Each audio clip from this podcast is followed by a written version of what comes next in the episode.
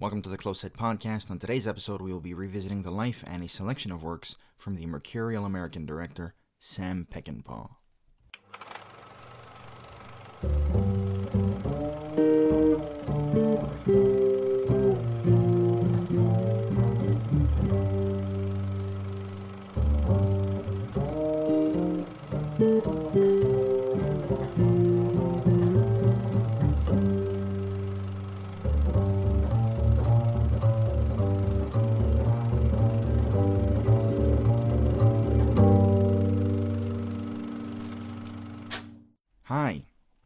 Welcome back to the program.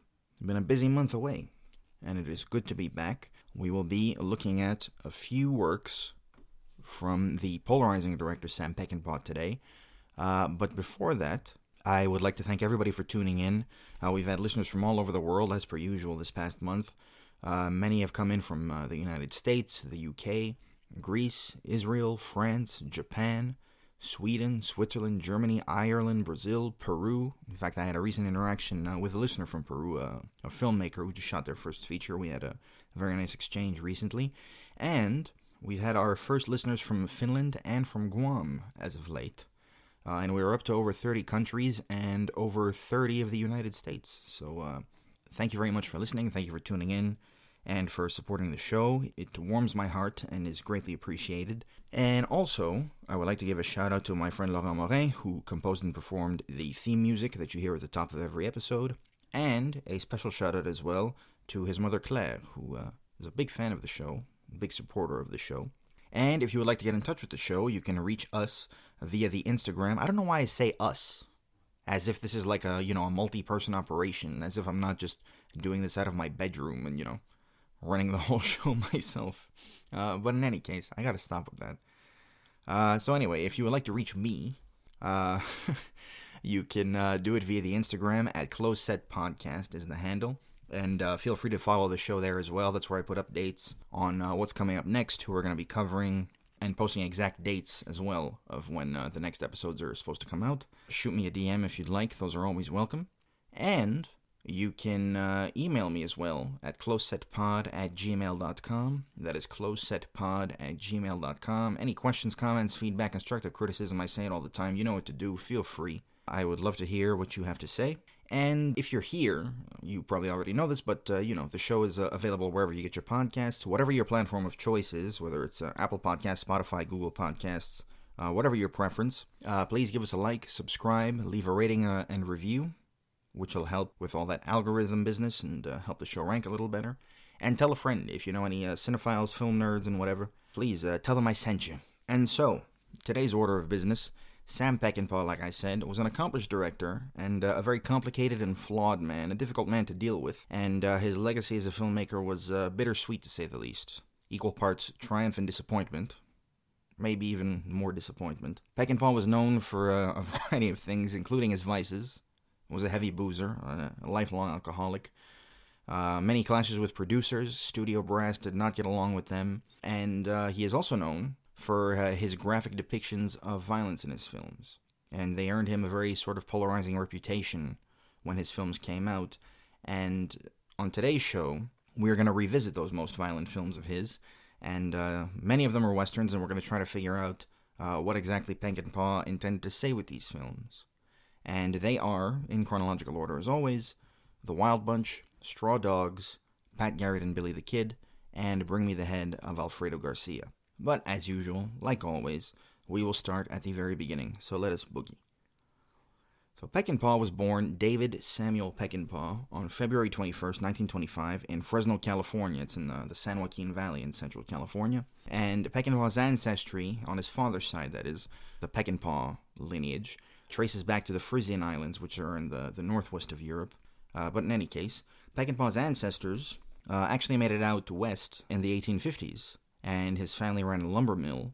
On his mother's side, his grandfather, a man named Denver S. Church, he was a cattle rancher, and Peckinpah and his brother actually spent a lot of time on their grandfather's ranch, shooting guns and herding cattle and, you know, doing all that good stuff. And Peckinpah grew up in an area that was still very rural at the time, and many of the people who uh, lived in the Fresno area and the San Joaquin Valley at that time were actually descendants of miners and loggers and ranchers who had settled in the Old West like his family had. However, over the years, the, the area has changed pretty drastically. I mean, Fresno is basically a major Californian city now, and that is actually a recurring theme that shows up in a lot of Peckinpah's work is this the sort of arrival of the modern world, an old way of life going extinct and the new coming in. And uh, we're going to touch more on that a little later. And so Peckinpah grew up in Fresno. He played football in high school, but he was a little volatile as a youth. Apparently, his his notorious combative streak, I guess, was very evident even at a young age, to the point where his parents decided to send him to a military academy in his senior year. And after that, Peckinpah joined the Marines. This was in 1943. And uh, in 1945, at the end of World War II, he was actually sent to China. Didn't see any combat, but he was tasked with disarming and repatriating Japanese soldiers.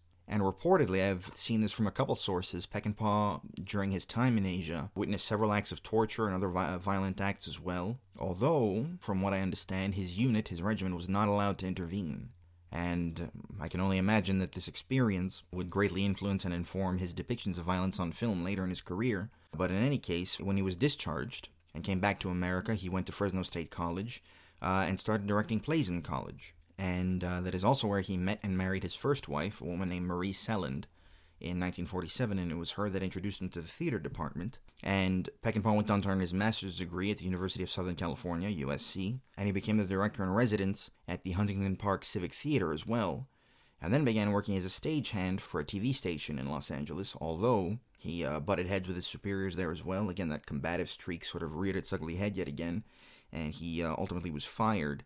But luckily, in 1954, he began working with the director Don Siegel, he uh, was an assistant to him on a handful of films, including Riot in Cell Block 11, Private Hell 36, which was put out by Ida Lupino's production company. We covered her on a previous episode. On Annapolis Story, Invasion of the Body Snatchers, and Crime in the Streets. And it was thanks to his relationship with Don Siegel that Peckinpah was able to move back to television, this time as a writer and a director. And Peckinpah wrote and directed episodes of westerns for pretty much all the most popular western series of that time, including Gunsmoke, which ran for I think 20 years, Broken Arrow, Have Gun Will Travel, which starred Richard Boone, and he even wrote the script that ended up spawning the show The Rifleman, which starred Chuck Connors and ran for a handful of years on television.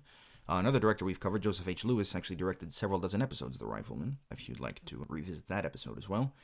And, perhaps most importantly, during his time in television, Peckinpah created uh, a series called The Westerner, which was highly acclaimed, uh, but unfortunately only ran for 13 episodes in 1960 uh, and the series starred Brian Keith. And it was after this experience working with Peckinpah that Keith reportedly uh, recommended Peckinpah to direct a film called The Deadly Companions in 1961.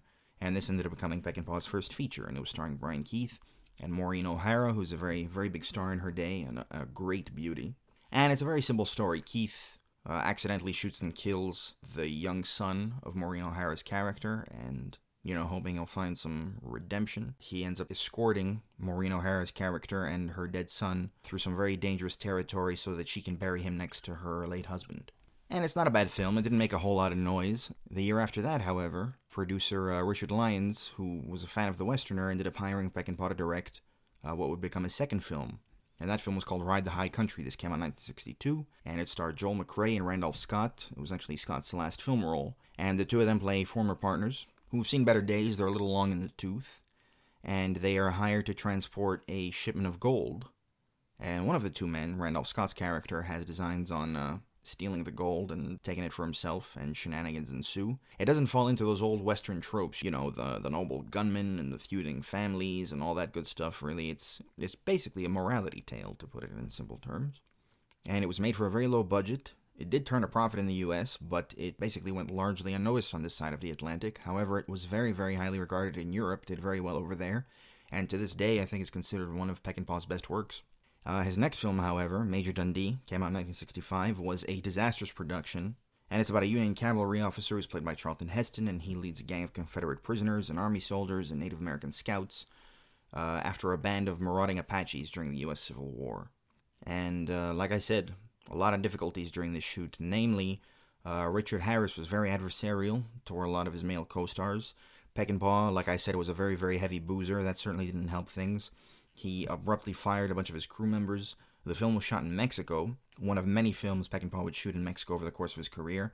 They ended up going over schedule, heavily over budget, yet another common occurrence in Peckinpah's career. And eventually, Producer Jerry Bresler took the film from Peckinpah, had it recut, and it did not do well at the box office. The critics did not like it, and it's really a shame because it's, it's a great assembly of talent. Charlton Heston, Richard Harris, Jim Hutton, who was Timothy Hutton's father, uh, the great James Coburn, Mario Adorf, Senta Berger, Brock Peters, Warren Oates, Ben Johnson.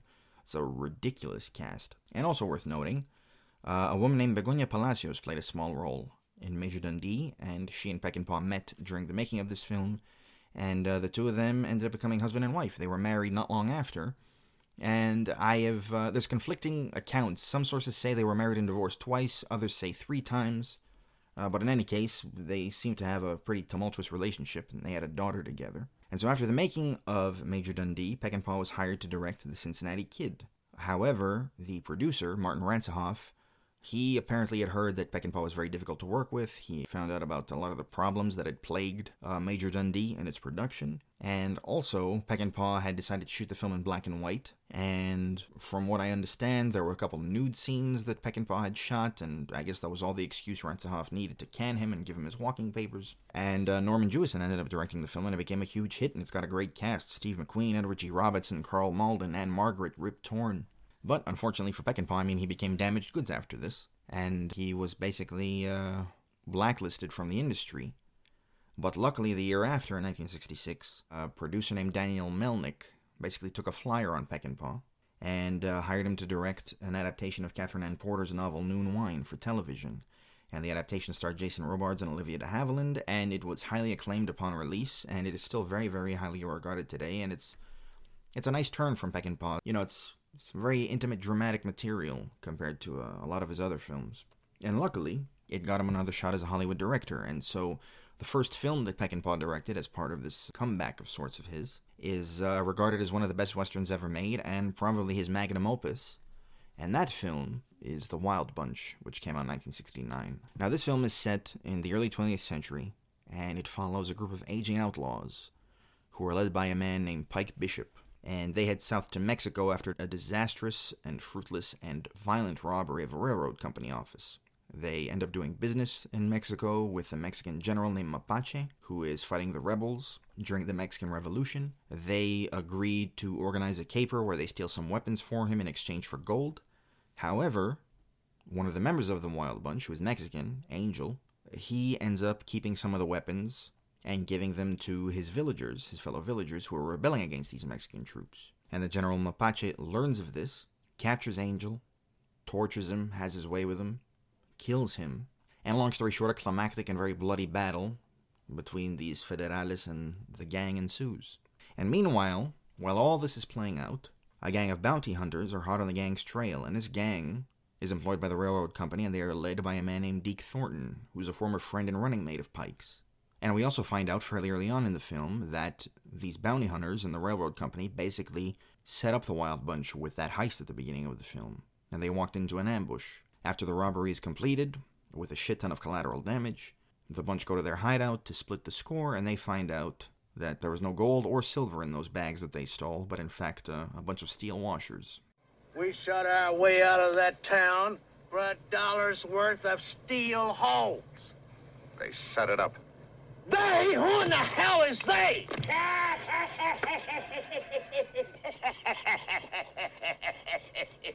and there's a lot to talk about about this film. First and foremost, I would say, and this is going to sound a little lofty, but anyway, I would say this film kind of redefined the American Western.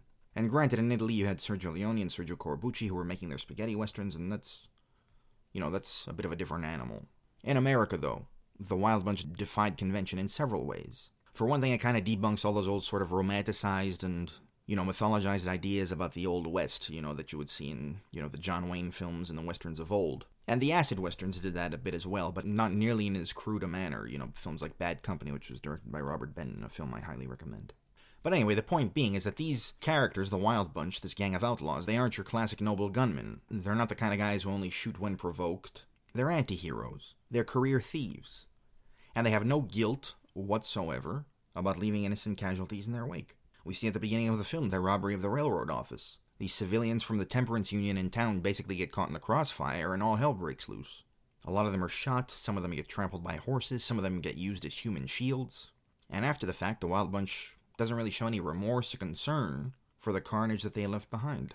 However, that said, for whatever it's worth, they aren't entirely without principles. And Pike makes that plain enough at one point in the film where he says the line, When you side with a man, you stay with him. What in the hell's the matter with you, old man? Leave him alone! He's gonna get us all killed. I'm gonna get rid of him. We're not getting rid of anybody. We're gonna stick together just like it used to be. When you side with a man, you stay with him, and if you can't do that, you're like some animal. You're finished. We're finished. All of us. However, Pike has also failed to live by those words. We see in a flashback sequence when he and Deke were running mates and friends. They get caught at a cat house by police. Pike splits and evades capture. Deke ends up getting arrested. And again, we see it towards the end of the film when Angel gets captured. And they basically leave him to Mapache to have his way with him, presumably out of self preservation, because there's a handful of them and Lord knows how many hundreds of Mapache's troops. But you know, Pike's failures and his hypocrisy seems to eat at him, and eventually he and the gang choose to strap on their holsters and take on Mapache's entire squad in what's basically a suicide mission, but they do it on principle. And another important thing to address, and again, that's going to be the overarching theme of today's episode, is the violence. It's graphic violence, the kind that had never been seen before in Hollywood films. Right? We're not talking about duels between the two fastest guns in the West. The two long action sequences that bookend the film, the robbery of the railroad company and the shootout at Mapache's compound at the end, they're graphic, they're visceral, there's nothing quick or clean about them. Right? It's not Chris Partlow in The Wire, where one to the back of the head, you throw some lye on the poor prick and go home to watch a bonanza. It's a disaster. All hell breaks loose. And these action sequences have they've been immortalized. They've basically become the stuff of legend just as pieces of filmmaking, if nothing else, because keep in mind, you're dealing with hundreds of extras that are involved. There are these elaborate multi camera setups, and a lot of the footage is being shot at different speeds. There's a lot of use of slow motion. And Peckinpah talked about his use of slow motion in an inter- interview, and he basically said that, you know, when you're on the receiving end of an act of violence, it, it basically can feel like an eternity. Well, if you've ever been in, um, in a fight, or in battle, or in a car accident or something, I think you'll notice that uh, time seems to stretch out for you. Uh, for example, when uh, Yolanda got trampled by the horse, this was not a dummy, this was a very lovely woman. Uh, I thought it went on for an hour. Actually, it was only, I think, about three seconds. But the, the moment stretched forever. And uh, I've noticed that before with my own reactions, and I tried to incorporate that into the into this film, in the battles, to hold on to a moment. Uh, because during, I try to involve the audience in the battles to make you become part of them. And that's a technique I used. And again, just editing those sequences together alone is a very, very tall order, and it's wonderfully done uh, by Lou Lombardo, who is a wonderful editor, did a lot of work with Robert Altman in the 70s. And another theme, which we sort of touched upon at the top of the show, is the demise of the Old West. These outlaws know their way of life is going extinct, and they say it pretty explicitly. And they talk about making one last score and cashing out, but then of course they wonder aloud what the hell they're going to do with themselves after they cash out because it's the only way of life they've ever known. This was going to be my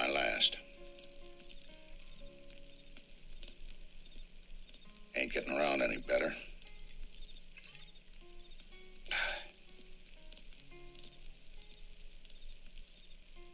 I'd like to make one good score and back off.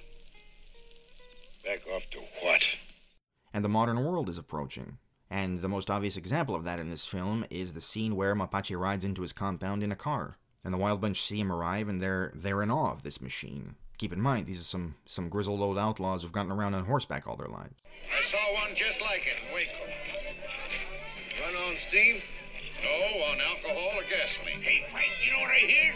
I hear they, they got one of those things up north that can fly. Ah, that was a balloon, you damned old fool. No, the old man's right. They got motors, wings, go 60 miles in less than an hour. Gonna use them in the war, they say. Well, let's go and talk to the general about his automobile and our extra horses. And so all this to say, this this bunch they know the times are changing, and they doubt they'll be able to adapt to the modern world, and so that final battle with Mapache's troops, yeah, of course they know it's a suicide mission, but, you know, at least it's them going out on their own terms. It's what it comes down to. Now let's talk about the cast quickly. William Holden plays Pike Bishop, and it's a different turner from him, you know, this sort of grizzled old outlaw, and he's fantastic in it. One of the great, great Hollywood actors. He was in a ton of classic films Sunset Boulevard, Stalag 17. Uh, he was in Network a few years after The Wild Bunch came out. He's great in that as well, and he's fantastic in this. I love him. maybe my favorite performance of his. You two boys don't like equal shares. Why in the hell don't you just take all of it? Well, why don't you answer me, you damn yellow-livered trash? Now, Pike, you know I don't well. know a damn thing except I either lead this bunch or end it right now. Ernest Borgnine as well is in this. He plays Dutch, who is basically uh, Pike's second in command. Uh, another wonderful actor who had a very, very long career and lived long as well. He lived well into his 90s. Uh, won an Oscar for the film Marty in 1955, I believe it was. Uh, was in The Dirty Dozen and Emperor of the North Pole and a bunch of other things. You boys want to move on or stay here and give him a decent burial? He was a good man, and I think we ought to bury him. He's dead. And he's got a lot of good men back there to keep him company. Too damn many. Well, I think the boys are right. I'd like to say a few words for the dear dead departed. And maybe a few hymns would be in order, followed by a church supper with a choir. You crazy bastards, both of you. And we have Ben Johnson and Warren Oates who play the Gorch brothers. Both of them are regulars of Peckinpah's. They did a bunch of work with him, and they are fantastic in this as well. We're going to talk a little bit more about them later. While you was doing all that planning, me and Tector was getting our bell rope pulled by two. Two, mind you, Hondo whores. and Pike was dreaming of washers.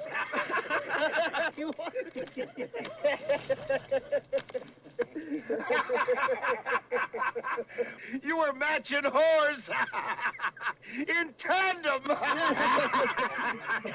What's that? That's one behind the other. Oh. That's right. That's what we was doing. Uh, we have Edmund O'Brien, who plays Sykes. Uh, he won an Oscar as well in the 50s for a film called The Barefoot Contessa, and we talked a little bit about him as well in our Ida Lupino episode.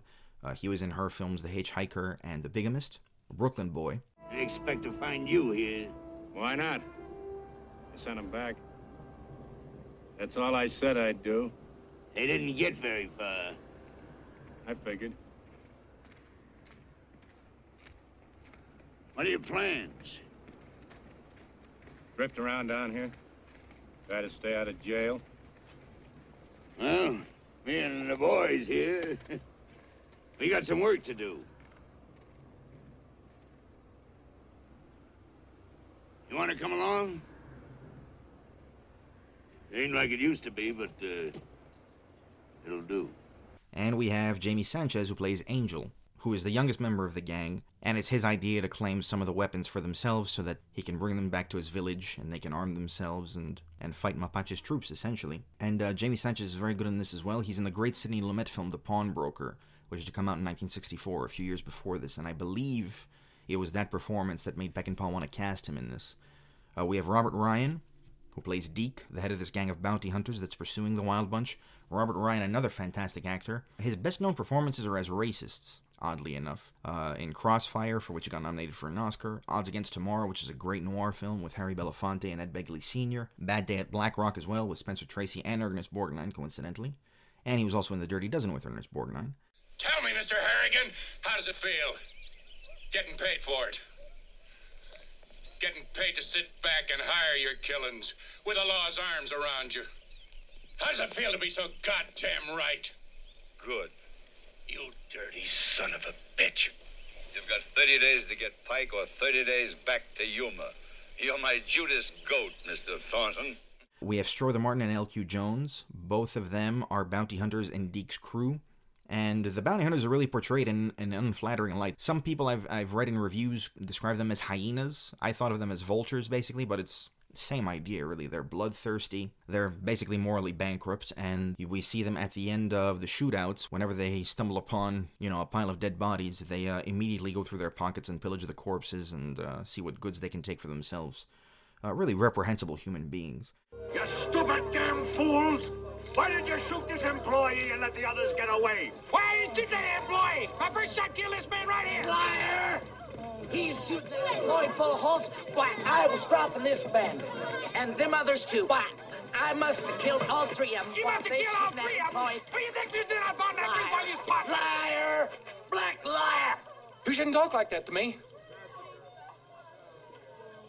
I'm sorry. Come on, TC. Help me get his boots. Uh, and LQ Jones, in fact, passed away recently, a couple of months ago at the age of 94. He was uh, a great character actor, and uh, you might know him from Casino, the Martin Scorsese film. He plays the, the county commissioner, Pat Webb, and he and De Niro have a really great scene together. But in any case, moving on. We also have Emilio Fernandez, who plays Mapache, the general. Uh, he was a very prolific director in Mexico and directed a film called Maria Candelaria in 1944, which won the Palme d'Or at uh, the Cannes Film Festival, which is no easy feat and uh, he was another Peck and Peckinpah regular. We have Albert Dekker, who plays Harrigan. He works for the railroad company who employs these bounty hunters. And uh, this was Albert Dekker's last film. He died not long after the shoot was completed, and he was in a lot of great films as well. Worked with Elia Kazan a couple times in uh, on Gentleman's Agreement and East of Eden. He, he was also in Kiss Me Deadly, which is one of the great noir films. And we have Bo Hopkins as well, who plays one of the crooks who assists the bunch on their robbery of the railroad company. And we have Dub Taylor, another Peckinpah regular, who plays the preacher of the Temperance Union at the beginning of the film. Now let's move on to some production notes. So Warner Brothers was the studio that put this out. And as part of his comeback, Peckinpah initially was going to direct another film. I believe it was titled The Diamond Story. But the studio found out that 20th Century Fox was planning on making Butch Cassidy and the Sundance Kid, another western with very similar themes. And so they decided to go with The Wild Bunch instead, hoping they would beat Butch Cassidy and the Sundance Kid to the theaters. Now, Walon Green, I believe, wrote the original script. He and Peckinpah rewrote the script together. They collaborated on it. And as for the casting, Lee Marvin was initially set to play Pike Bishop, but he ended up bowing out to go make a film called Paint Your Wagon. I think they were paying him more, so he ended up going with the more lucrative opportunity.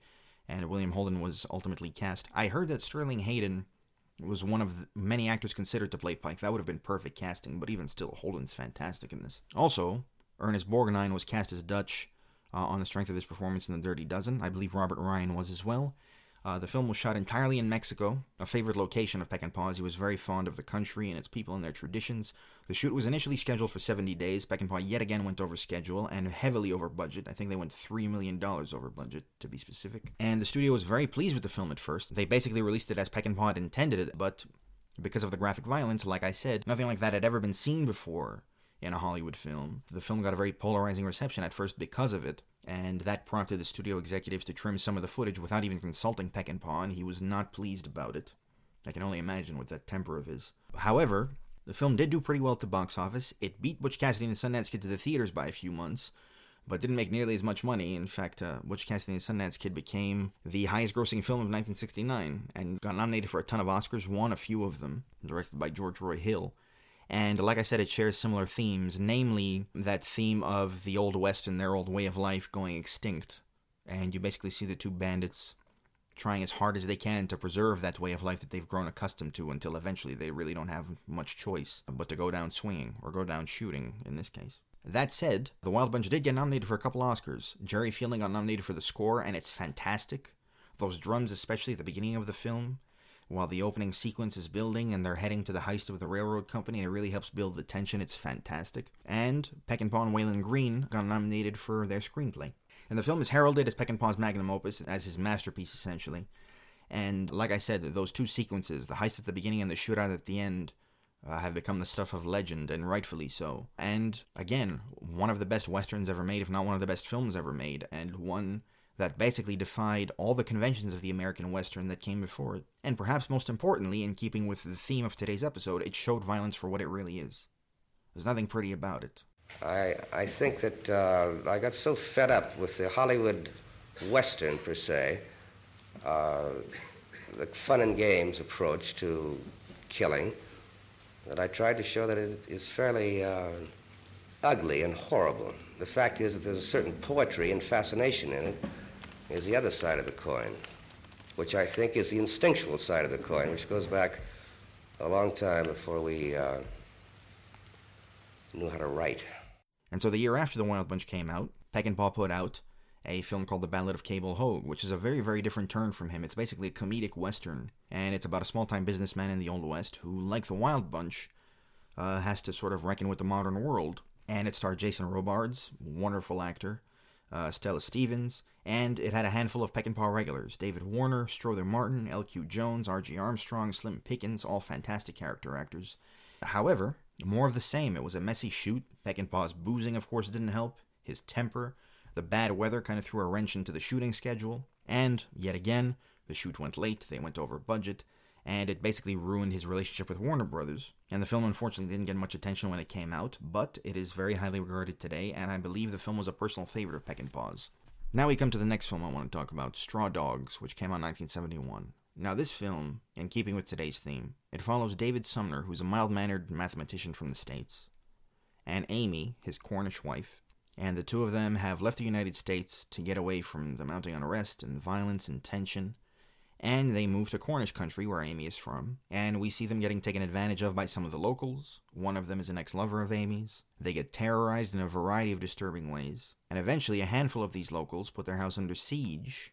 And basically, after doing his damnedest to avoid confrontation and violence throughout the film, David is basically left with no choice but to defend his home against these rabid invaders and turn violent himself, and some very, very disturbing scenes ensue. And from early on, we're made uneasy as viewers because the locals are clearly wary of David, and maybe they dislike him for marrying one of their own. And David and Amy hire a few of these local men to work on their garage and to put a new roof in. And they convince him to hire a few more guys, but of course they're all dragging their asses. And, like I said, they begin terrorizing him little by little. At first, they find their cat, they hang the cat in their bedroom, basically just to prove that they can do it. Did you hear me? What? Scott or Cawsey. Why? To prove to you they could get into your bedroom.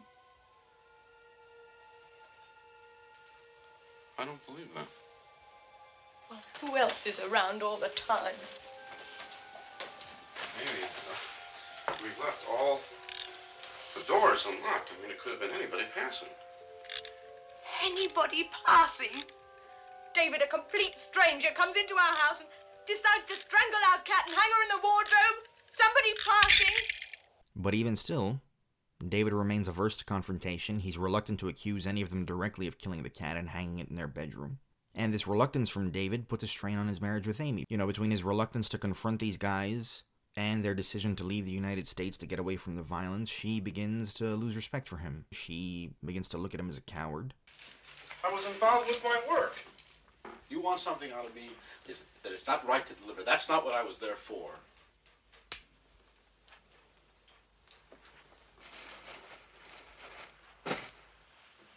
Know why you're here. Why? Could it be because there's no place else to hide?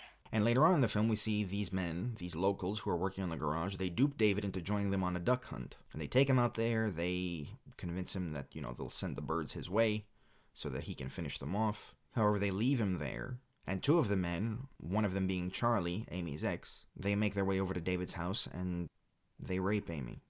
And she never tells David about the rape. And not just that, the men keep working on the house, they keep playing nice with David.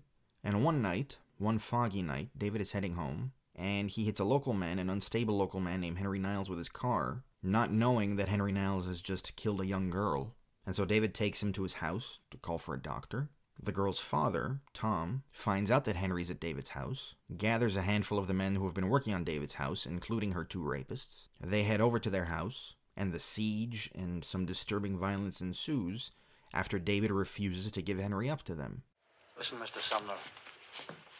We come to get this bloody freak. We're gonna get him.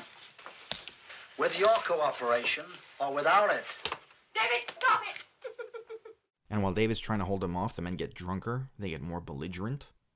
They start smashing their windows, they start throwing rats in the house, and like I said, they're terrorizing them. And eventually, we see a timid, mild mannered man in David become violent himself and defend his home because these men have given him no other choice. What are you gonna do on your own? Do we have any rope? Huh? I'm talking to you. Do we have any rope? No. I suggest you get out of the way of the windows. I also suggested you turn the rest of the lights on upstairs. Do we have any wire? I told you I won't help you. I see. Why don't we entertain Niles? And we see all kinds of chaos erupt. There's boiling oil. A man is beaten to death with a poker. Another is killed with one of those sort of old timey man traps. And of the films that we're going to talk about today, Straw Dogs probably has the lowest body count, but it's easily the most disturbing of the four films that we're going to speak of today. And there's different kinds of violence in this film than there is in The Wild Bunch. Like I said, Amy gets raped.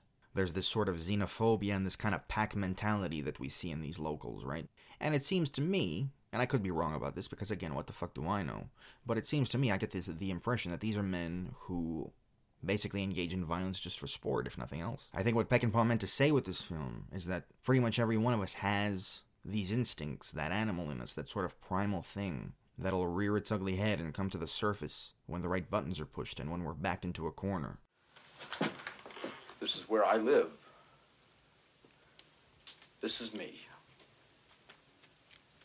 I will not allow violence against this house. And I think also the film kind of deals with masculinity to a certain extent, toxic or otherwise. And there's a very big contrast between David, Dustin Hoffman's character, and the other men of the film, the locals, his attackers. For one thing, you know, Hoffman's an academic, he's mild mannered, very timid, averse to confrontation, like I said, scared shitless of violence.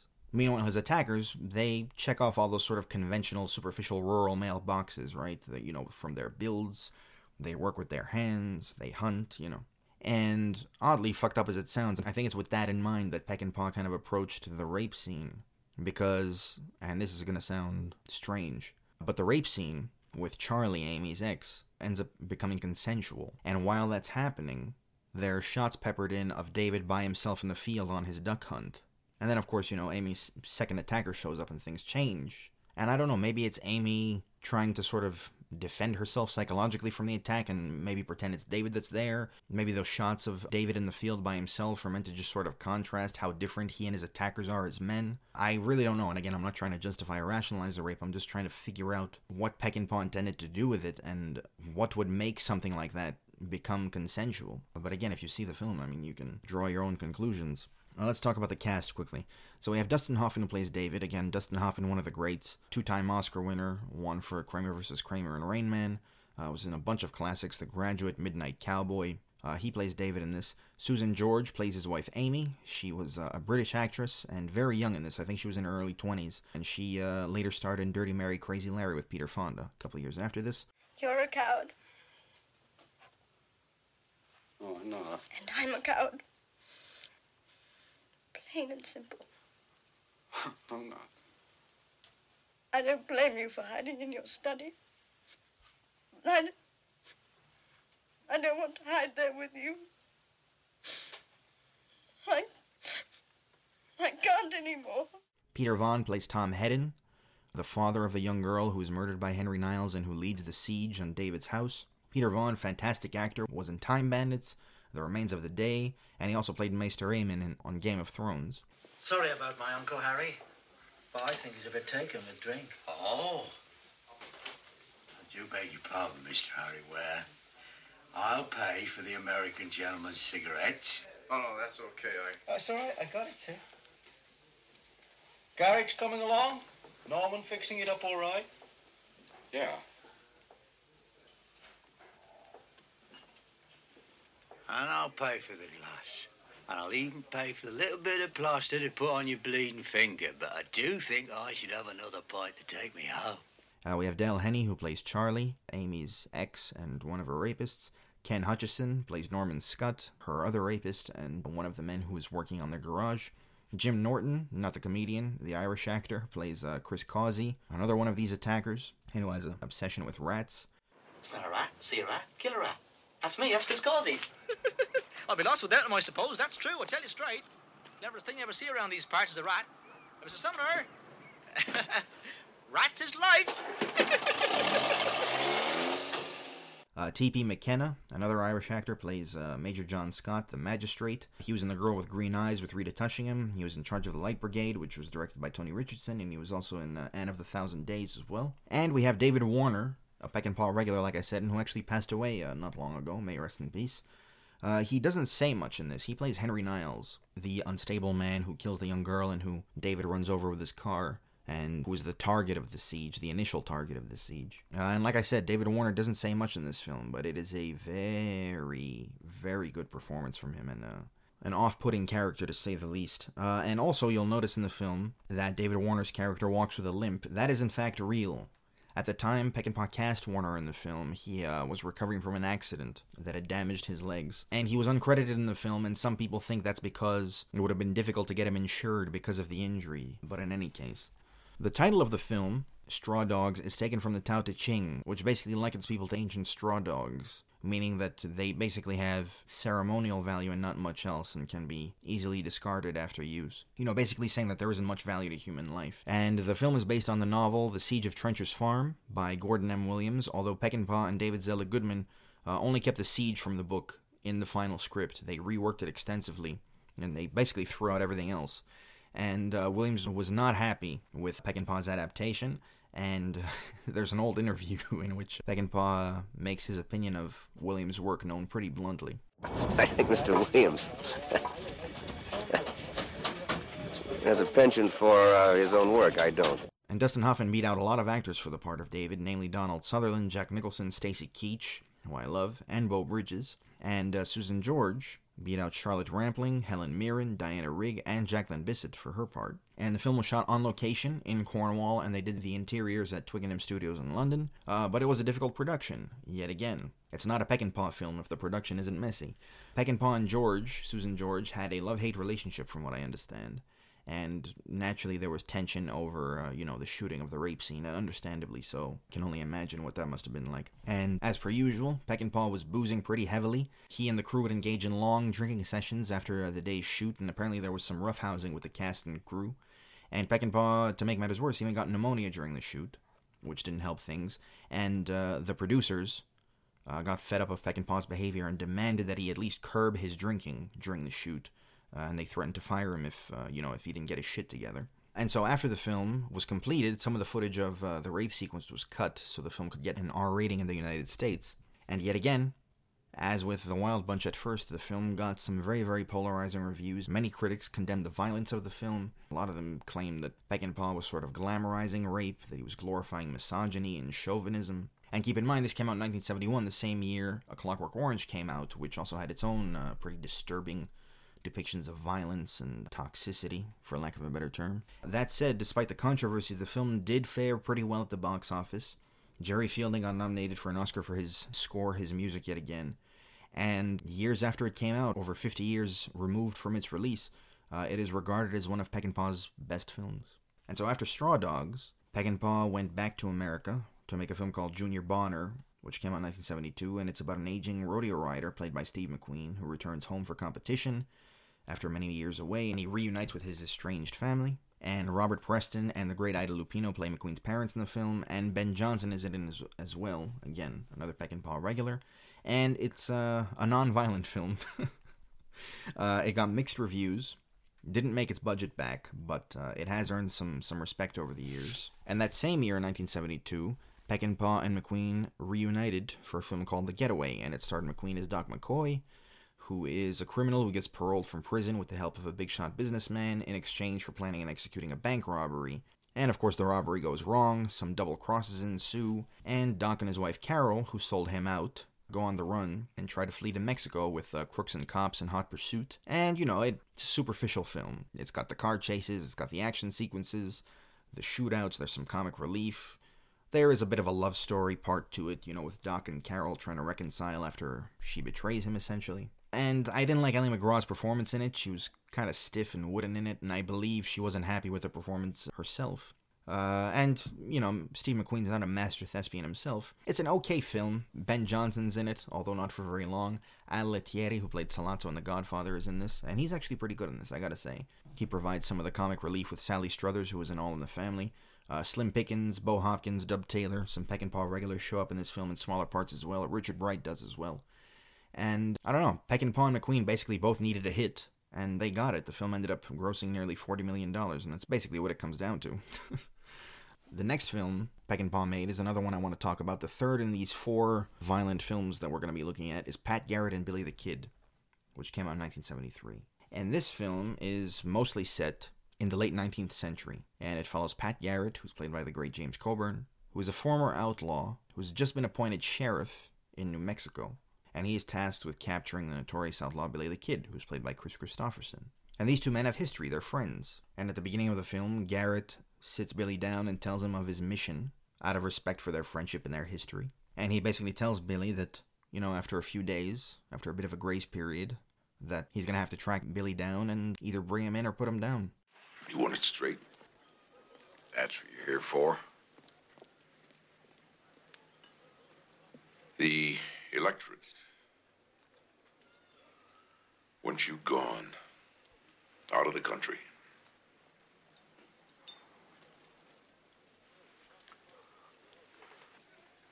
Well, are they telling me?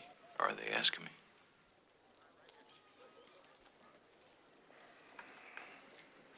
I'm asking you. But in five days, I'm making you. It's when I take over Sheriff Lincoln County. And Garrett does manage to capture Billy at first, but he manages to escape, and so Garrett's left with little choice but to pursue him. The governor of the state and a few other big shots have a lot riding on Billy's capture, so they send a lackey to join Garrett on the way, you know, basically to make sure that Billy is caught or put down, and eventually, hard as he tries to put it off and reluctant as he is to perform what's basically a thankless job, Pat Garrett does find Billy, tracks him down at an old hideout at Fort Sumner, and he completes the feat. And I really like this film. I know The Wild Bunch is basically regarded as Peckinpah's masterpiece. This one is my favorite of his. And it's similar themes to The Wild Bunch. You know, the ways of the Old West are going extinct. But in this film, progress in the modern world show up in the form of government and law and order. We see Garrett become a sheriff, and he is now beholden to a group of big shots that are known as the Santa Fe Ring, which is basically a group of powerful people, big shots, politicians, some robber baron types, who have basically seized control of the state. And Garrett's basically sided with them out of self interest. There's nothing righteous about his appointment to sheriff, and they've made him sheriff, knowing that he has history with Billy the Kid, and because they want him to track him down and, and put him down.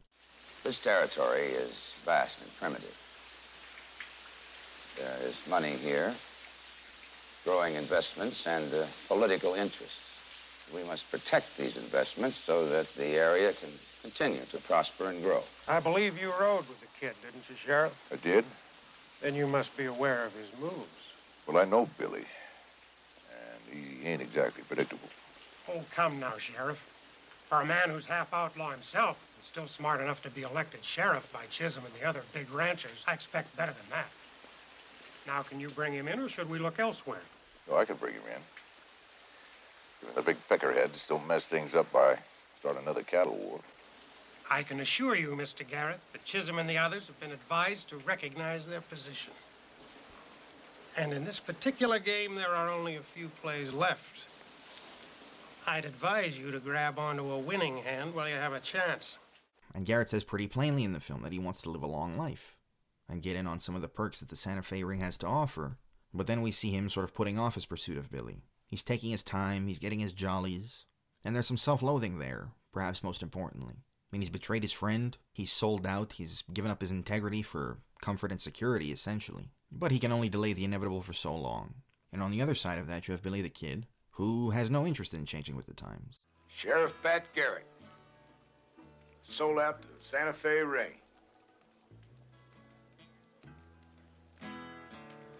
How does it feel? It, uh, feels like times have changed. Times, maybe. Not me. And unlike Pat Garrett, and despite being a career criminal, Billy seems to have some respect for the land, that territory, and that, that way of life of his that's going extinct. And we see it especially in his scenes with Paco, who's a Mexican man who's being threatened by a powerful cattle rancher. And so let's talk about the cast quickly. James Coburn, like I said, this might be my favorite performance of his. That voice of his, first of all, never gets old. And he is fantastic in this as Pat Garrett. It's not an over the top performance by any means. There's nothing big about his performance, but he hits all those notes. You know, his confidence as a gunman, his self loathing, his feelings of betrayal over becoming sheriff and his pursuit of Billy. He really is fantastic in this. I love him in it. Country's gotta make a choice. Time's over for drifters and outlaws. You got no backbone. I'm gonna tell you this once. I don't want to have to say it again. This country's getting old, and I'm to get old with it. The kid don't want it that way. Might be a better man for it. I ain't judging. But I don't want you explaining nothing to me, and I don't want you saying nothing about the kid and nobody else in my goddamn county. Uh, we have Kris Kristofferson as well, who plays Billy the Kid. A bit of an odd casting choice because Billy the Kid, the real Billy the Kid, I believe was 21 or 22 when he was killed. Kris Kristofferson was well into his 30s when this film was made. Uh, but still a very good performance from him. And Kristofferson was a singer-songwriter for those who don't know, but he was in some pretty good films over the course of his life. He was in Alice Doesn't Live Here Anymore, for one thing, with Ellen Burstyn, the Martin Scorsese film. And he's very good in this as well. Have you ever been to California? Not yet. I ain't either. They're sure pushing on me to go somewhere. Yeah, your leaving would sure give Garrett some size. I reckon he's giving me about all the time he can. Mexico might not be bad for a couple of months. Depends on who you are. I reckon. We have Jason Robards comes back in a small part as Governor Lew Wallace, and he and Coburn have a great scene together. And we have Barry Sullivan as well, who shows up in a small part as Chisum, the powerful rancher who is at odds with the Mexican landowners, and who is also at odds with Billy the Kid. Barry Sullivan, for those who don't know, was in uh, the great film The Bad and the Beautiful, the Vincente Minnelli film with Lana Turner and Kirk Douglas. Sheriff, tell me something. Why did you ride all the way out here? We thought maybe you'd heard something. Yeah, I'll tell you what I heard. Billy the Kid is in Tascosa. Billy the Kid is in Tombstone. Billy the Kid is in Mexico, Tularosa, Socorro, White Oaks. And Billy the Kid is at my table right at this moment, eating tacos and green chili peppers with my niece, just like old times. You staying for supper? We have R.G. Armstrong comes back in this yet again as one of James Coburn's deputies, Pat Garrett's deputies, rather, I should say. I count eight days till dawn, Billy. Best be on your knees and making the acquaintance of your lord and master. Pat, keep that mule's asshole away from me before I have to break him. Surely wished you'd try, son. I got my shotgun full of 16 thin dimes. Enough to spread you out like a crazy woman's quilt. Bob. Why don't you sing a song of Jesus while they're still away? Bob? Bob. Damn it. You mess around with him one more time, I'll have to send your ass back to Texas. And we have Richard Bright, Harry Dean Stanton, one of the great character actors, L.Q. Jones again. All of them are running mates of Billy the Kids, and they show up at various points in the film. Emilio Fernandez plays Paco, who's a friend of Billy's, and who is basically being outmuscled by uh, Chisum and his goons. Slim Pickens comes back yet again, plays a sheriff who aids Pat Garrett in his pursuit of Billy, however briefly. And Katy Jurado plays his wife, uh, and she uh, was a Mexican actress and got nominated for an Oscar uh, many years before Pat Garrett and Billy the Kid in 1954 for a film called Broken Lance. And Peckinpah himself shows up in a tiny part towards the end of the film. And lastly, we have Bob Dylan, who plays a drifter named Alias. Doesn't say a whole lot in the film, but he does have a good bit of screen time. Dylan did do the music for this film, perhaps most importantly, and one of the songs of the film's soundtrack is Knocking on Heaven's Door, which is a classic, and I love the way they used it. It plays over the death of Slim Pickens' character after he's been fatally wounded in a shootout with some outlaws. And it's a really, really powerful scene. They kind of cut it a little short. I kind of wish they had sat with it a little longer, but it, it's wonderful. Unfortunately, and yet again, the making of this film was pretty disastrous. so MGM put the film out, and the head of MGM was James Aubrey, who had a reputation for being very meddlesome and some problems surfaced from the jump because he would not give Peckinpah the crew or the resources or the equipment he needed to make the film, and naturally some technical problems ensued uh, while they were shooting in Mexico, to the point where when Peckinpah eventually saw the rushes of the film that they had shot, he was so incensed that he ended up taking a piss on the screen. And that anecdote has been immortalized as, uh, you know, showbiz lore. And so as a result, because of these technical problems, a bunch of the sequences had to be reshot. And the bad weather didn't help as well. Again, uh, Mother Nature kind of meddled in their business yet again. Many of the crew got sick with the flu during the making of the film. Of course, Peckinpah was boozing heavily throughout the day, which made him especially combative, and he kept butting heads with James Aubrey as well. And, you know, Aubrey, of course, had his part to play in that. He wasn't innocent. And eventually, as with Major Dundee, uh, Aubrey took the film from Peckinpah and had it heavily recut, and the version that was released in 1973 at first was disowned by Peckinpah, and I think a lot of the people who were involved in the film as well. And naturally, the critics hated it. Luckily, a director's cut of the film has since seen the light of day, and it is much more highly regarded. It's heralded as one of Peckinpah's best films, and one of the best westerns, one of the best modern westerns, period. You know, a lot of Peckinpah's films, you know, critics say they had a sort of lyrical quality to them, and that's certainly true of this film. It's basically this sort of kind of a poetic eulogy of the Old West, and also it's a revisionist western, much like The Wild Bunch. It's not historically accurate. It begins in 1909. I believe the real Pat Garrett was killed in 1908. And, you know, that's just one of several historical inaccuracies. You know, some poetic license was taken, but uh, it doesn't take away from the film at all. It's fantastic. And the next film I want to talk about was the next one Peckinpah made the year after this, and that film is called Bring Me the Head of Alfredo Garcia. And this one is a western, but it's not a period western. It's a modern western. It's set in the present day. And it follows a guy named Benny who runs a tourist bar in Mexico and learns of a bounty that's been placed on a man named Alfredo Garcia, who is a playboy who's impregnated the daughter of a wealthy and powerful man named El Jefe, the boss. And El Jefe has put out a million dollar bounty for Garcia's head.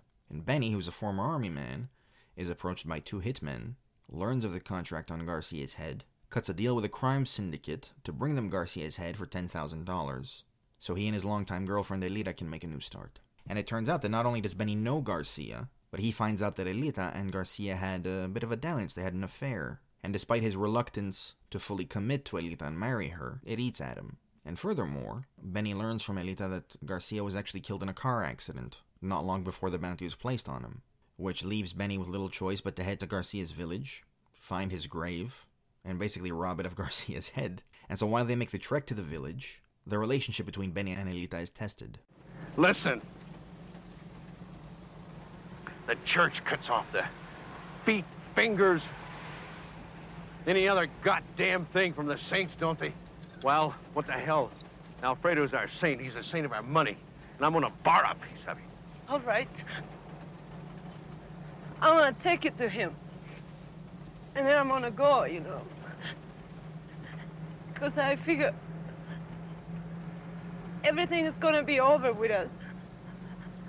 I don't want any more of that. Oh, please. Benjamin, please. Let's put it together. Just make it round and let's go back and forget about the whole thing. We'll never talk about it again. Jesus, just, just being together is, is enough. No, it's not, baby. It takes pan, bread, dinero. And after he finds Garcia's grave and manages to dig him up and take the head, the two of them are attacked by crooks who are, of course, looking to collect on the bounty, right? There's a rat race that ensues so they can collect a million dollars. Elita is killed by their attackers. Benny is buried, but he's alive. He discovers Elita's body, and he spends the rest of the film tracking down his attackers, reclaiming the head, outgunning hitmen, crooks, and eventually he manages to make it to El Jefe's compound, only to see El Jefe have the head tossed to his pigs.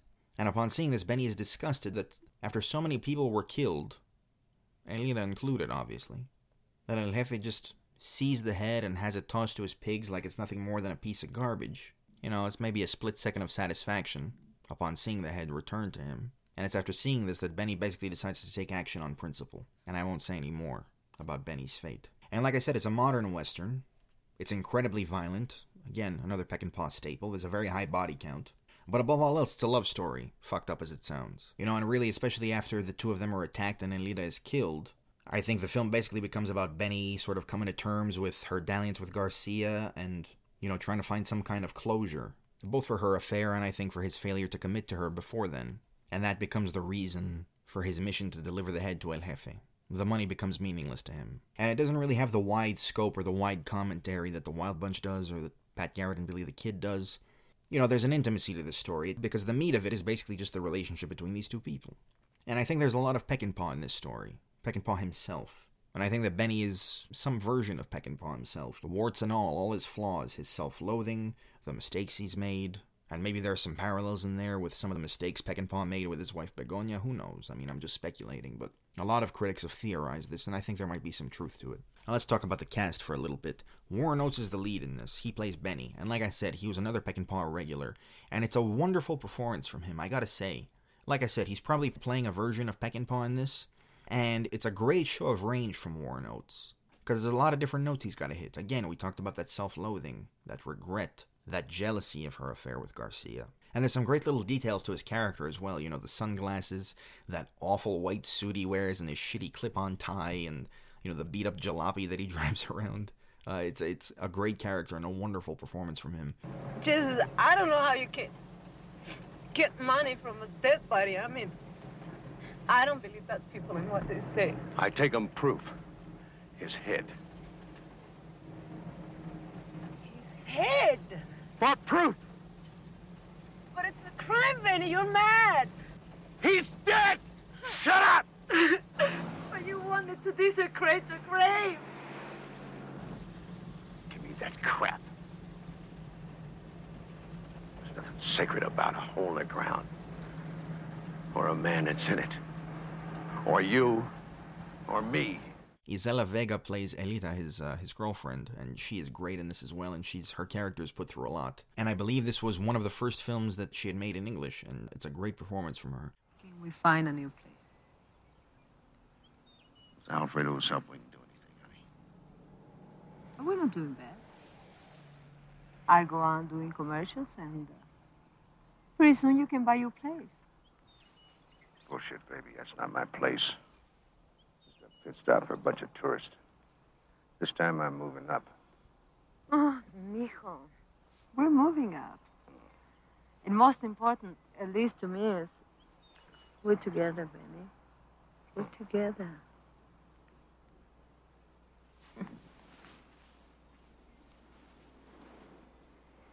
and we marry someday in church. Robert Webber and Gig Young play the two hitmen who approach Benny at his bar and tell them about the hunt for Garcia. And these two actors are basically playing against type. They're both these sort of clean cut and kind of understated guys.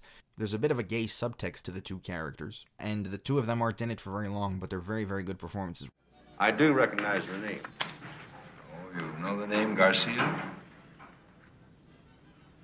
Sure. It's like Jones or Smith. We're at the Hotel Camino Real. If you would come up with anything, we'd be glad to see you. Bring that with you. Well, don't worry. If he's alive, I'll find him. Well, uh, alive isn't our problem. Well, uh, how about dead or alive? How about that? Dead. Just dead. Robert Webber, for one thing, was in 12 Angry Men, the great Sidney Lumet film. He plays one of the jurors, and Gig Young won an Oscar for Best Supporting Actor for a film called They Shoot Horses, Don't They? But Gig Young, a troubled man to say the least. Uh, I think, like Peckinpah, he had a serious drinking problem, and he ended up shooting his wife and himself. We have Emilio Fernandez, comes back in this yet again. He plays El Jefe. And Helmut Dantine, I believe that's how you pronounce his last name. He was an Austrian actor and uh, later worked as a producer as well. He was a producer on this film, for one thing, and as an actor, he was in Casablanca and Mrs. Miniver. And he shows up in this as one of the members of the syndicate, who agrees to pay Benny ten thousand to uh, retrieve the head for them. And lastly, we have Kris Kristofferson and Donnie Fritts. In small parts, they play two bikers who cross paths with Benny and Elita. And Kris Kristofferson's character tries to rape her. And it's this confrontation with the two of them that first pushes Benny to violence. We Button in? Yeah, a little bit. Well, we'll leave if you want us to. That fire looks mighty good, though. Hey, I think I got a cold from that chick last week. She was hacking like a goddamn coal miner. You play that thing? Not much. My wife does. No kidding. Hey, you know an old song called Cielito Lindo, Son Azteca? Si. How about that? Play it? And interestingly enough, James Coburn and Peter Falk were considered as Benny before Warren Oates was cast. Uh, I've read this somewhere. I don't know if it's 100% true. Coburn certainly makes sense because he had worked with Peckinpah several times before. Peter Falk would have been. I love him, but he's, that would have been strange casting as Benny. I don't know how he could have pulled that off. Uh, but he does have a great rage in him, Peter Falk did, for whatever that's worth. Uh, but in any case, I digress. Uh, also, the comedian Mort Sahl, who was a friend of Peckinpah's, from what I understand, he was initially cast as one of the hitmen, the Gig Young part, uh, but he had to back out. I think it conflicted with his uh, his touring schedule. And interestingly, about the production of this film, Peckinpah reportedly, uh, according to a few accounts, he was going through some domestic troubles at the time this film was being made, and he was also heavily medicated, from what I've read, during filming. And this film was, was a rarity as well for Peckinpah in the sense that it was made and put out basically as he'd intended. for one thing. There was no interference from uh, producers or backers on uh, the final cut, luckily. Uh, and it was also made with a low budget. It didn't go over well with critics, unfortunately, at the time it was released, and it didn't end up making its budget back. But yet again, this is a recurring thing with Peckinpah's work over the years. Uh, it's become a cult favorite, and uh, it is heralded as one of Peckinpah's better films, and I agree completely. I like it a lot. I, it's one of those films I kind of had to sit and chew on a little bit at the end of it, just trying to make sense of the whole thing. But I do think ultimately it is a love story above all else. But of course, it's done Peckinpah's way, right? in his his ultra violent way. Unfortunately, though, because Bring Me the Head of Alfredo Garcia was a commercial failure, Peckinpah found himself in a similar spot as uh, when he made The Getaway. He was in dire need of a hit. That prompted him to take on the job of directing a film called The Killer Elite, which came out in 1975, and it was starring Robert Duvall and the great James Caan, who passed away recently. May rest in peace. A wonderful actor. My favorite performance of James Caan's is The Gambler. Of course, he's best known for The Godfather as Sonny. The Gambler and those early 70s performances from James Caan, especially, are I think are his best, and Thief as well, the Michael Mann film, which came out in 81. But I absolutely love him in The Gambler. And I've talked about that film a few times on this show, and I highly recommend it if you haven't seen it. May rest in peace. Uh, but in any case, The Killer Elite was not a success. Unfortunately, it was a failure. And a couple of sources have reported that James Caan and his entourage are responsible for introducing Peckinpah to cocaine, although I have seen conflicting reports as well. I have read elsewhere that it was Warren Oates who in fact introduced Peckinpah to the old snow during the making of uh, Bring Me the Head of Alfredo Garcia. That may have been true, but yet again, I mean, it was the 70s and coke was pretty much all over the place on movie sets. I don't know which account is true, but in any case, Peckinpah from the mid 70s onwards basically added cocaine to his list of vices to go with the booze.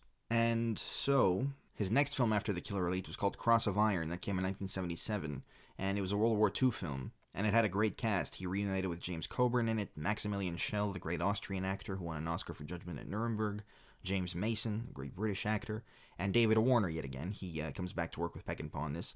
And it got some decent reviews. It, the cast, especially in their performances, were lauded by critics. But uh, unfortunately, the film wasn't a huge success. And the year after that, Peckinpah remained pretty prolific through the 70s, despite his, uh, his damaged reputation and his temper and his combative streak. In 1978, he made a film called Convoy, which basically capitalized on that whole CB radio craze at the time. Smokey and the Bandit had come out the year before then with uh, Burt Reynolds. And it's a great cast, I gotta say, it's pretty solid. I mean, Kris Kristofferson plays the lead. He came back to work with Peckinpah in this, as did Ali MacGraw. Ernest Borgnine plays the sheriff, you know, the main antagonist of the film uh, Burt Young, one of the great character actors, uh, Franklin Ajaye, Madge Sinclair. Pretty solid cast. It didn't get good reviews, but it did do well at the box office. Although, unfortunately, even though Convoy was commercially successful, Peckinpah had basically become an outcast by then in Hollywood, to the point where Don Siegel, his old mentor, uh, offered him the chance to do some second unit directing on his film Jinxed in 1981 with Bette Midler and Rip Torn. And it did kind of restore his standing a little bit. Uh, and in 1983, Peckinpah directed his last film, called The Osterman Weekend, which was a suspense film, and another one with a great cast Rutger Hauer, John Hurt, Burt Lancaster, Dennis Hopper, Chris Sarandon. It's one of my people, by the way. And it's an anomaly in uh, Peckinpah's body of work in that he finished it on time and on budget. But unfortunately, the producers took it from him, they recut it, and uh, the reviews weren't great. And so it was Peckinpah's last film. It was a very, very sad end to a, a very tumultuous career with a lot of a lot of failures, quite frankly, and a lot of frustration much of which Peckinpah is responsible for himself. I mean, the man was very self destructive, but in any case. Uh, and so ultimately, on December 28th, 1984, Peckinpah died at the age of 59. He did not live long. The drinking and drugs and his his years of hard living really took their toll on him. He had heart problems as well. And he did not age well. There aren't a ton of interviews uh, of him out there on YouTube and such, but the ones that, that are there Oy, he looks rough. He died at the age of 59. He did not live to be 60. He looks easily 10 years older in some of those interviews. And uh, ultimately, what happened was, uh, while he was in Mexico, doctors had found a blood clot in his lung. And he was flown to LA and he went into cardiac arrest at the hospital, and that was that. And so, in summation, if I may, just to sort of, you know, bring some order to everything I've said and try to tie everything together you know, you look back at his, his career and, you know, the legacy and the body of work he left behind, Peckinpah did redefine the American Western, like I said. You know, out with these old sort of mythologized ideas about the Old West. And one thing I like that he did in both uh, The Wild Bunch and in Pat Garrett and Billy the Kid was that he, he showed how easily you could go from being a criminal to a lawman. and how the line between the two is often blurred. And that's especially true, you know, in, you see in the Wild Bunch, Deke Thornton, the Robert Ryan character, and Pat Garrett and Pat Garrett and Billy the Kid. These are both two reluctant lawmen, essentially, and they're both ex-bandits. One of them is operating out of self-preservation. One of them is operating out of self-interest. There's nothing noble or righteous about what they're doing or their decisions to become lawmen. Deke Thornton essentially just doesn't want to end up back in jail, and Pat Garrett, like I said, wants to enjoy a long life and a secure life. And the two of them pay the price for it with their integrity and with a, a job that neither man wants to do. You know, you heard a lot about that in the Old West as well, how a lot of ex bandits and ex outlaws, you know, ended up getting deputized or becoming U.S. Marshals and stuff like that. I believe you know of me. Bill Kermit. Wanted for Horsey and down Seven Rivers, ain't you? That'd be me, Sheriff. Killed old C.B. Denning last year at Silver City for calling you cheating at Monty. That'd be me. Alamosa Bill.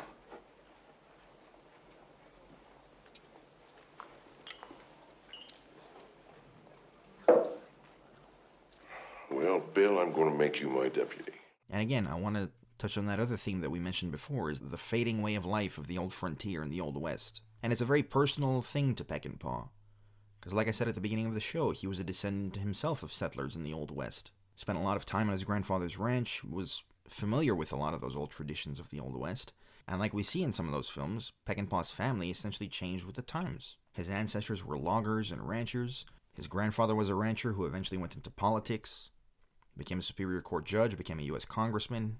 Peckinpah's own parents were lawyers, and I think even his brother became a Superior Court judge.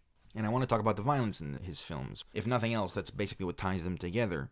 And the graphic violence in Peckinpah's films earned him the nickname Bloody Sam, for one thing. and at the time these films came out, a lot of the critics, you know, they condemned Peckinpah's films, and they said that the violence in them was excessive or masturbatory, and that his films kind of glamorized it. And I disagree completely. That's far from the case, especially if you hear Peckinpah's interviews and hear him explain what he aimed to demonstrate with the, the violence in his films. And first and foremost, I mean, to put it in simple terms, he wanted to show violence for what it is. He wanted to demonstrate what it looks like and feels like to get gunned down and trampled. And like I said at the beginning of the show, there's nothing quick or clean about it. And it's evident in all four of the films we've covered today. For a lot of the characters in Peckinpah's films, violence isn't just a means to an end, or an act of self defense. It's a way of life for a lot of these characters, you know, at the risk of sounding like a hack. And it's not just a way of life, it's a part of the fabric of society in Peckinpah's films. And in The Wild Bunch, that's basically the case for everyone involved. Not just for the Wild Bunch themselves, but for the bounty hunters pursuing them, the Mexican federales and Mapache himself, the general, the Mexicans and the peasants who are rebelling against Mapache and his troops, and even the civilians. There's a very, very telling shot of a woman in the film who's breastfeeding her baby with an ammo belt wrapped around her chest. I mean, that basically tells you everything you need to know. And that goes for straw dogs as well. Violence is a way of life for those those attackers, those men who terrorize David and Amy. But it's shown a little differently, like I said before. There's that sort of tribalism among the men who terrorize them, right? That sort of clannish pack mentality that we mentioned before. And there's another very, very telling image in Pat Garrett and Billy the Kid. Fairly early on in the film, we see the children playing around the noose on the gallows where Billy the Kid is supposed to be executed. And there's another thing, some recurring imagery in, in Peckinpah's work. I don't mean to sound like a shitty English professor, but you know, what are you going to do? Uh, there's uh, a few moments in these films that we've talked about where Peckinpah sort of juxtaposes religion and violence. He basically shows the two going hand in hand, and there's a little bit of that in The Wild Bunch, where Strother Martin's character, one of the bounty hunters, we see him wearing a cross with a bullet on it. There's a scene in Straw Dogs as well, where Hoffman, his character David, is talking with a local priest, and they're jousting a little bit. I have a grant to study uh, possible structures in stellar interiors and uh, the uh, implications regarding their radiation characteristics. Am I boring anyone? Radiation, that's an unfortunate dispensation. It surely is. Yes, indeed. As long as it's not another bomb. You're a scientist. Can you deny the responsibility? Can you? After all, there's never been a kingdom given to so much bloodshed as that of Christ. And in Bring Me the Head of Alfredo Garcia, we see in two different moments, we see nuns are present. At the beginning of the film, when El Jefe basically has his daughter beaten to find out who the baby's father is, and yet again at the final shootout. And Peckinpah talked about this in an interview in 1976. And, you know, I will say there is there's some truth to it, certainly. Throughout history, a great many religious conflicts have turned violent, certainly. However, I think it is worth noting that the Third Reich, the USSR, and Mao's China. You know, these are some of the most violent and evil regimes in all of history. We're talking tens of millions dead in each. And all of them were secular administrations. And the reason I mention this is because all three of these administrations were active during Peckinpah's lifetime. He was aware of these regimes. And so all this to say that, you know, Peckinpah has a point. I'm not disputing that. There's truth in what he's saying, but I think it's worth noting that organized religion certainly doesn't have a monopoly on violence, for whatever that's worth. And there's another thing that he talked about with the Wild Bunch specifically, was that the violence in the Wild Bunch he hoped would bring some sort of catharsis. You know, you get your fill of all the blood and guts, and you see violence for what it really is, and then you can sort of close the book on it. But Peckinpah also said he failed to do that. I didn't stop him from from making violent films after that. There was wasn't there not a case in the Nigerian Civil War when some of the soldiers watched the Wild Bunch and were so excited by it they started shooting and going out and saying they wanted to die like William Holden. In fact, creating mayhem. Does that worry you that that yes, could it does very much, and uh, I have to preface this with the fact that this was a French correspondent speaking honestly on what he'd seen. I made the Wild Bunch because I still believed in the Greek theory of catharsis that by seeing this we would be purged by pity and fear and get this out of our system. I was wrong. If you've noticed, most of my films are now an increasing level of violence. Bit by bit, and must take it away because it does no good. I was wrong. They did that. They were really attacking. soldiers. Yes, they really did, and they were attacking for me for all the wrong reasons, and I stand corrected, and I am sick in my heart because of that. If one instance like that happened, uh, it makes, it destroys what I was trying to do. Catharsis only works in certain, as Theodor Lipps once said, it depends upon the viewer and his situation and the artist. And uh, it was a total failure. I will not make again. And he also said something that I thought was interesting was that he didn't have an answer for what he was putting on screen. You know, he didn't have an answer or a remedy for the violence that seems to be so prevalent in our society, or ubiquitous even. You know, he simply sort of portrayed it and tried to raise a few questions. Is it not part of a, a film director's responsibility to go further than that? Well, Marlon Brando once said in uh, Kazan picture by John Steinbeck, I'm not the conscience of the world. And Viva Zapata. Uh, it is, but right now I'm not smart enough. I don't know enough beside the fact that I'm dissecting a piece of cancer that we can look at and put in for to make a biopsy from. I need some doctors to help me. Uh, I don't know. All I know is I'm making cuts and opening a wound so it can drain, the sun can get to it, or you can take it out and put it under a microscope and see whether it's cancerous or not. Obviously, it is the cancer of our world, our time, of all our times. And I think somebody much more adequate and better trained than I am can move away from that and to make a prognosis of our sickness. And I think it's also fair to mention that, you know, Peckinpah wasn't alone in doing this. You know, because these films, you know, The Wild Bunch, Straw Dogs, Pat Garrett, and Billy the Kid, they all came out at a time when Hollywood films in general were becoming more and more violent. We mentioned The Clockwork Orange earlier. There was The French Connection, which came out in 71, Bonnie and Clyde, which came out a few years earlier in 67. But again, I mean, the violence in those films doesn't take away from their, their value as, you know, these enduring works of art. And that goes for Peckinpah's films as well, I think. And Peckinpah himself was, like I said, a very volatile and combative man, sometimes violent himself. And by many accounts, I mean, he was a fucking madman, let's face it. And probably mentally ill. And I've also read that his boozing, the alcoholism, brought out the worst parts of him. And so maybe these films of his that we've talked about were basically him trying to, I don't know, maybe explore or even exercise some of the darker parts of him. Or, you know, to sort of delve into, you know, some of the things he was afraid he was capable of doing. I don't know, again, I'm just theorizing. But in any case, that's where I'll end it. That's all I've got for Sam Peckinpah today and the violence in his films. I hope I did a good job in analyzing them and uh, trying to demonstrate what he aimed to do with them. And I am planning on doing another episode on Peckinpah in the future. He was uh, he was one of the first directors I thought of when I started putting the show together last year. And I knew that he was a mercurial figure and a very polarizing figure and a difficult man to deal with. But you know, upon doing the research, there was just so much there, all these stories about his battles with the studios and such. Uh, so what I'm going to do, like with Hal Ashby, who I covered recently, I'm going to do another episode on Peckinpah in the future, and that one will focus more on uh, you know his battles with the studios and producers and uh, some of the anecdotes that came out of those clashes. Uh, and it'll give me a chance to talk about some of his other films as well, a little more, you know, like Major Dundee and The Ballad of Cable Hogue and such. And so that's all I've got for today's episode. Thank you for tuning in. Thank you for listening. Thank you for supporting the show. It is greatly appreciated. Please keep it coming. Tell your friends. Tell them I sent you. And like I said at the top of the show, like I do every episode, you can find the show wherever you get your podcasts, as you are probably well aware of by now. Listen, like, subscribe, leave comments, ratings, reviews, whatever you got. Anything that can help the show rank a little better is greatly appreciated, like I always say. You can follow the show on Instagram at Close Set Podcast. That is the handle. Feel free to shoot a DM if you'd like as well. Those are always welcome. And you can reach the show by email as well at closesetpod at gmail.com. Any uh, questions, comments, feedback, constructive criticism, any directors you would like to see me cover on the show at some point, please feel free. I would love to hear what you have to say. And until next time, take care of yourselves. Bye bye. Basic ingredients are still the same. It's cops and robbers, or cowboys and Indians, or mainly it's people in conflict. You cannot have drama without conflict.